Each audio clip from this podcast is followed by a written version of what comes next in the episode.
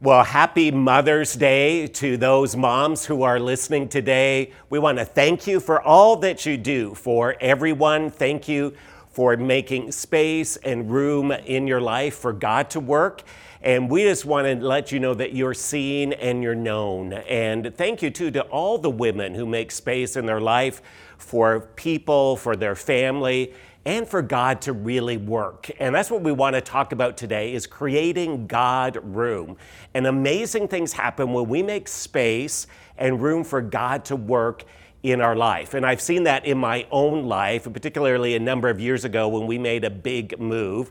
As you may be aware, we are Canadian. We, uh, we're all born in Canada. Our family is all Canadian. But about 13 years ago, we made a big move to the United States. And people often wonder, how did you end up moving from London, Ontario to Missouri? And uh, I can tell you, no Canadian gets up in the morning and says, Hey, I want to move to Missouri, maybe Boca Raton or maybe San Diego, but certainly not Missouri. And it was because we saw God in the space in our life and it was very happy at my job and was quite fulfilled in pastoring in London. And I saw this ad one day for a church in Missouri, and I sent them just a quick email and say, "Hey, what are you looking for? There's something about that that tweaks my interest." I didn't apply, I didn't really send a resume, and I actually heard nothing. And I thought, well, that's just must be that God doesn't want me there, or that's just not for me. And actually, once I sent it and thought, oh, that's Missouri, I don't really want to move there. But then God began to create some space. I didn't hear much for a while, but then after a period of silence, I got an email response said, "Hey, can we talk to you?" And I found out that they had been really interested in another person as their potential pastor. And then as we were having some conversations, our heart was kind of warming towards that opportunity and some crazy kind of things happened. My wife in an unusual move had kind of bought for us some extended auto warranty insurance. You know, you can get that in case your car breaks down, and they're supposedly uh, to fix that. And I got some information from that warranty place, and I looked at the address, and it was about 3001 uh, Mid Rivers Mall Drive, St. Peters, Missouri. And the church that I was communicating with was 3998 Mid Rivers Mall Drive, St. Peters, Missouri. Like, how does that happen? I mean, that's not like it's mail from Chicago or New York or uh, LA or Miami. I mean, St. Peters, Missouri, who had even heard of that? And then my wife was looking through some old letters. And she found a letter from a child evangelist who had visited her church where she was growing up many years ago in the 1970s. It was a, letter from this guy who had been sharing, and she had talked with him, and the family had talked with him. And he sent a letter to them just saying he was praying for her and her family. And the letter was from Uncle Bill, and his address was St. Peters, Missouri. That someone from the same town we had been talking to the church at had been praying for her for many, many years. And we went and we visited the church and we thought maybe God is calling us there but thought, is God calling us away from where we were? Because we were very happy where we were. We were quite settled. We had lots of supports, particularly for our daughter. She had an educational assistant in the Christian school she was at who happened to be a friend of ours. And that friend only had employment because she was working with our daughter. If we moved, it would disrupt that family. We weren't sure how our families would react. Uh, I really thought that I was at the church for life. And so we didn't know how do we disengage? Is God calling us away? So we said, let's pray and give God some room to work. Let's just pray and see what God does. Well, shortly after we prayed that prayer, all of a sudden, Jenna's EA called my wife and said, Hey, can we talk? And in that conversation, she said, You know, I think there's better opportunities for Jenna. I think there's different kind of educational opportunities that she needs, and here's what she needs. I don't think I'm the right person anymore to be able to do that. And what she expressed she needed was exactly what was in the school we had visited when we were in St. Peters, Missouri. And all of a sudden, that situation seemed to be resolved. I talked to a mentor of mine and, uh, who had always said, Hey, Terry, I think you're going to be at the previous church, for, for your whole life. I think that's what God has you there. And I began to share with him this opportunity in St. Peters. And he's like, I think God's calling you there. I think I sense God's calling you there. Talked to another mentor. It was the same. We talked to our parents, and it was like, all of a sudden they're going, No, I think we need to release you and let you go. And in that space of just giving God some room to work, God confirmed many things that was going on in our life. And I think one of the challenges we face is not doing things on our own and making things happen the way we want, but giving God some room to move. And either we give God space and room in our life to move, or our life becomes consumed by our idols. And that's what we're going to see today as we continue in Esther. Esther chapter 5, if you have your Bibles, I invite you to turn there. And in our story of Esther, we've seen how this young orphan, Esther, who is of Jewish descent, uh, eventually becomes the wife of Xerxes, the Persian king. And she is there in the household, and she has been raised by her cousin Mordecai, uh, another Jew. And in the story, Mordecai and Haman and some others seem to be advisors or influencers as well of the king. But Haman rises in the ranks and becomes almost godlike in the culture. And he wants everyone to bow down to him and worship him and think that he is something. And everybody seems to do that except Mordecai, Esther's cousin. And Haman gets so upset with that. He's so offended. He wants to kill Mordecai, and then knowing Mordecai's a Jew, he wants to kill all the Jewish people, wants to annihilate them in the Persian Empire. And so an edict is made to do that. Well, Mordecai is mortified, and he thinks there's only one hope for us, and that hope is that Esther would advocate on our behalf. And he goes to Esther, tells her what's going on. And she's at first, I can't do that. I just can't approach the king. I can't tell him what's on my heart. Um, if I approach him without being asked, he could just take my head off. And besides, he hasn't even been with me, seen me for 30 days. And Mordecai encourages says, Hey, Esther, this is your time. Maybe this is why God has you placed here to be able to spare your people. And Esther at the end of chapter 4 says, Okay, if I die, I die. I'm going to do this. She gathers the courage. And in chapter 5, she goes to the king. And we see what happens here first when we give God room. We can give God room to work. And we see in verse 1 of chapter 5, it says, On the third day, Esther put on her royal robe, stood in the inner court of the king's palace in front of the king's quarters. And while the king was sitting on the royal throne inside the throne room, opposite to the entrance of the palace, and when the king saw Queen Esther standing in the court, she won favor in his sight. And he held out to Esther the golden scepter that was in his hand. And then Esther approached and touched the tip of the scepter. And the king said to her, What is it, Queen Esther? What's your request? It shall be given, even up to half my kingdom. What's your request? It shall be given you. And Esther said, If it please the king, let the king and Haman come today to a feast that I have prepared for the king. And then the king said, Bring Haman quickly so that we may do what Esther has asked. So the king and Haman came to the feast that Esther had prepared. And as they were drinking wine after the feast, the king said to Esther, What is your wish? It shall be granted you. What's your request? Even up to half my kingdom it shall be fulfilled. And then Esther answered, Well, my wish and my request is if I have found favor in the sight of the king, and if it pleases the king to grant my wish and fulfill my request, let the king and Haman come to the feast that I will prepare for them, and tomorrow I will do as the king has said. And so here is Esther. Remember, she has been fasting and praying. She's asked everyone to fast and pray, and three days have passed. And on the third day, I often think it was that Jonah was in the whale, kind of in a period of a kind of death. And on the third day, the whale spit him up. Jesus in the grave. And on the third day, he came back to life. Esther's people under an order of death. And on the third day, she gathers courage and she goes to the king. She has dressed up. She's not just relying on her beauty, she is relying on her position. She is now walking as who she is. She stepped into this new identity of really being the queen. And you can kind of sense this drama. She's standing there at the back of the throne room, and everything in the throne room was designed to point to the power of the king. There were tall pillars, these eight columns that was there. There were reliefs and pictures of the king fighting monsters, and she's standing there not knowing how the king will respond. And so, as the king sees her and they lock eyes, he could either say, Off with her head, or he could invite her forward. And as Esther is there trembling, the king extends his scepter. She walks graciously towards him, touches the scepter out of a sign of respect, and the king says, Hey, what do you want? I'll give you up to half of my kingdom. Now, probably he wasn't this literal. This was probably an expression hey, Esther, I'll give you what you want, but half the kingdom between Ethiopia and India, I mean, that's a huge amount.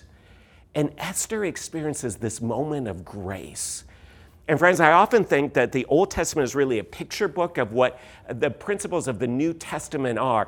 And this is a principle about us and prayer that we have a relationship with God.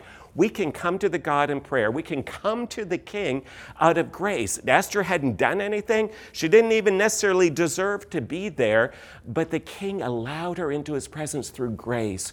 And Jesus does that. We can boldly go before the throne, the writer of Hebrews says because of God's grace, He invites us and He gives us anything. And He opens up the storehouse of heaven for us. And Esther here, notice she dresses up as a queen. She understands who she is, her identity. And we approach the throne as followers of Jesus. We are now sons and daughters, princes and princesses of the King. And sometimes we forget that. We're so afraid and we're so sheepish and we're like, I don't know if I can pray or if it's worth asking. And the writer of Hebrews says we can boldly go before the throne of grace because of God's grace. And Esther here has an opportunity. I mean, Xerxes says you can have anything. Like, this is her moment. She could say, hey, spare my people, but she doesn't. She says, hey, come to dinner. I want you and Haman to come to dinner. Now, why would she say that? Why would she not step into the opportunity? It's because she ex- knows what exposing the king and everything would do if she did that publicly. I mean, this was going to be a private conversation. I think we learned some principles of just confrontation and sharing, that the sphere of conversation and speaking should be the sphere of the influence of the conversation, that her conversation was about the king and Haman. That was who had made the edict together. She didn't want to expose Haman or expose the king or expose herself as a Jewess in front of everybody else. She was respecting the king. She says, Why don't you come and have dinner? And of course, this was a big deal for Haman because the men of Persia, they would like guard their wives and protect their wives, and particularly the kings, they would kind of seclude their wives. For Haman to have an audience with the king and the queen, to have dinner with them. I mean, this is big news. This is what you would uh, make selfies about and post on Instagram. And as they're having dinner together, you can imagine that maybe the king is getting a little frustrated with having Haman there. It's been 30 days or more since he and Esther had a conversation. Maybe he's saying, Hey, I kind of wish Haman would kind of excuse himself and go to dinner. But he says again, Hey, Esther, let me give you anything. What is it? up to half my kingdom. And you think, this is her chance. This is her opportunity. Girl, you tell him what's going on, what Haman has done. And, and she pauses and she looks and she says, If I've really found favor, which she has, that's God's grace and the kindness of others. If I found favor, let's do dinner again. Let's do dinner again. And like everything in you as a reader wants to go, Esther, why are you chickening out? How could you do that? Why did I gather some courage, Esther, and tell the king what is really going on? But I don't think it was that Esther was chickening out. She was giving God some room to work, God some space. She could do only some things. She could expose what was going on, but she alone couldn't change the king's heart. And remember, she'd fasted and prayed and listened and she was giving God some room to work. And I love that phrase, God room. Uh, see it, first of all, in Franklin Graham's uh, biography called Rebel with a Cause. He talks about a meeting with Bob Pierce, who was the, the head of World Vision for a long time, talking about God room. And as he talks about God room, he describes it or defines it kind of this way God room is when you've seen a need you believe God wants you to meet you try, but you can't. And after you've exhausted all your human effort, there's still a gap. And no matter what you do, you just can't humanly bring it about. That's when you pray and leave room for God to work, and you watch God close the gap. And that God room is what happens in business or ministry or an opportunity where you do what you can and you work hard and you provide what you want to, but there's still a gap that you just can't do. Maybe it's the change of a heart. Maybe it's your own change. Maybe it's a supernatural thing. And you need God to work, and God has room to show off and to show Himself. And this, I think, is what Esther was doing. She could expose the plot against the Jews, she could tell the king what was happening. But she alone, she can't change Xerxes' heart. She can't change what his edict has been. She can't force him into a decision. Only God can. And you see, in order for something to change, Xerxes was going to have to become more frustrated with Haman and more sympathetic to Mordecai. Because right now, Haman had won the sympathy of the king, and Mordecai was the enemy, and that all had to change. And Esther here was going to give God some room to move. And I see this in my life. I've seen this in, in that move uh, to St. Louis. God had move and room to be able to change hearts and to change us. Sometimes we need space for God to change who we are and what we think and our own motives and intentions. Sometimes we need God room to show us what's really going on. I've been in situations where I think something spiritually isn't right. This is not a great situation, but have you ever had that? You just can't put your finger on it? And I pray light into those situations. Pray the light of Christ. Jesus, would you reveal? Give God some room to move. And all of a sudden, God reveals motives and intentions and shows you what's wrong. Now, it's a tricky thing because God room isn't saying, oh, we don't have to do anything. It's not avoidance or neglecting what we do. God room is a combination of faithfulness on our part and a spiritual sensitivity that we still have to do what we do but we have to trust and listen to God and to know when to wait and know when to act. And remember, I think last week we said this period of fasting and prayer at the end of chapter four, it changes everything. And this is not Esther just willy nilly doing what she wants to do, that she's listened. I think she knows and is in step. God room means that we listen to the Spirit, we follow Him, know His promptings. And so, as we share communion in a few moments, I just invite you to just be thinking even now where does God need some room to work in your life? Where is there something you've done everything you can, or maybe you need to do one more thing, and then let God work? Where is the space in your life maybe you've trying to manipulate everything instead of giving God some room to work? You see, as Esther gives God some room, God begins to work and reveal more in Mordecai and reveal the idols that he has. You see, we can be, make room for God to work in our life, or we can become consumed with our idols. And this is what happens uh, that Mordecai becomes consumed kind of with what he idolizes. In verse 9, it says, And Haman went out that day joyful and glad of heart. But when Haman saw Mordecai in the king's gate, that he neither rose nor trembled before him, he was filled with wrath against Mordecai. Nevertheless, Haman restrained himself and went home, and he sent and brought his friends and his wife Zeresh. And Haman recounted to them the splendor of the riches, the number of sons, all the promotions with which the king had honored him, and how he advanced above all the officials and servants of the king. Then Haman said, Even Queen Esther, let no one but me come with the king to the feast she prepared. And tomorrow also I'm invited by her together with the king. Yet all this, notice, is worth nothing to me so long as I see Mordecai the Jew sitting in the king's gate. And then his wife Zeresh and all his friends said to him, Let the gallows 50 cubits high be made, and in the morning tell the king to have Mordecai hanged upon it, and then go joyfully with the king to the feast. And this idea pleased Haman, and he had the gallows made. I mean, they were working overtime at night to get that gallows made. And so here is Haman. I mean, he's had the best day of his life.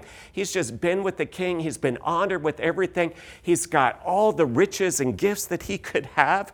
And but as he goes home, he gets so frustrated because everybody else is bowing down before him but Mordecai. And all he can think of is Mordecai.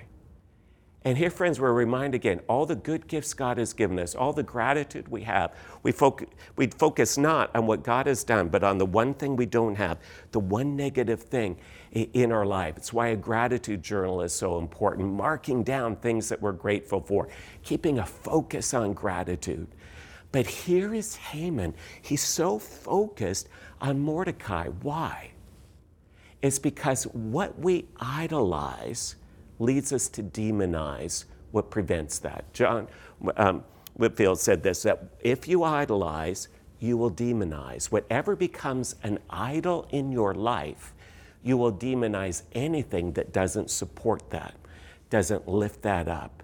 And Haman had created an idol of what? Himself, his pride, his ability, his position. He had come what to idolize himself. I'm almost like God. And when you idolize something, then you demonize whatever it is that hinders or comes against it.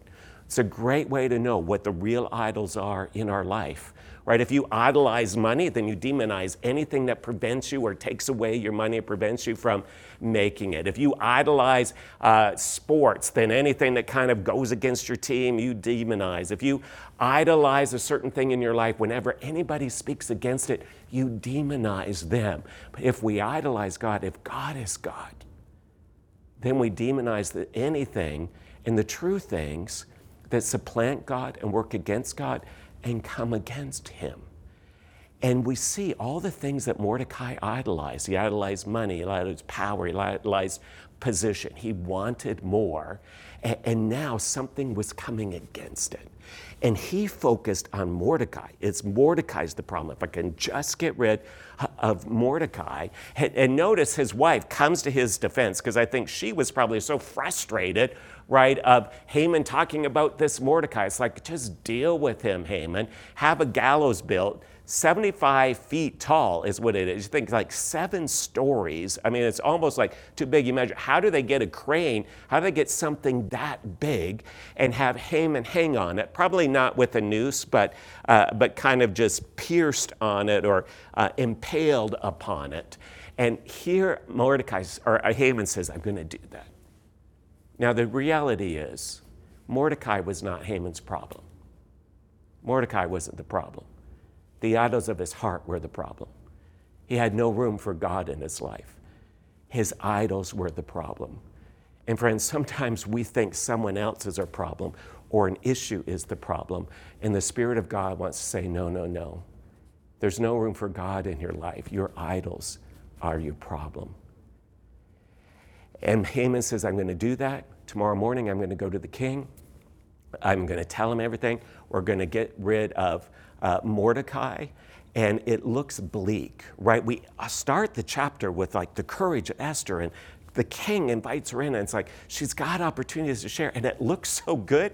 And at the end of the chapter, the end of chapter five, it's worse than chapter four, because now it's the next day. And you think, well, maybe Esther blew it. Esther, why did you wait? If you had have acted, but she was giving God some room to work. And in those next 12 hours, God begins to work in an incredible way. And friends, do you let God have room in your life to work? In a moment, we're going to share communion. And as we do, I just invite you just, just to reflect on a couple things. Have you experienced the grace of Jesus? Like we can approach the King, we can approach God with grace because of what Jesus has done. He's prepared the way. God extends his scepter to us. Are there idols that are just filling your life? Is there no room for God because there's an idol of something else? And you know what that idol is because at any time something come against it or prevents you from experiencing that, you get mad, you demonize that. And is there a place where God needs to make room? Is there a place you need to stop and let God have room in your life? Let's pray together.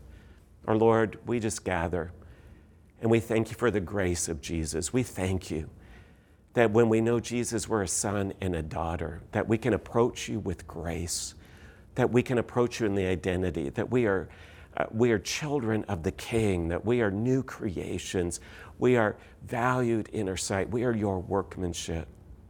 And Father, I just pray that you would reveal as we share communion any idols that's there, anything that's filling our life without you. And Father, that we would just trust you with some things and we would pray and wait and give you some room to work. In Jesus' name, amen. God bless you.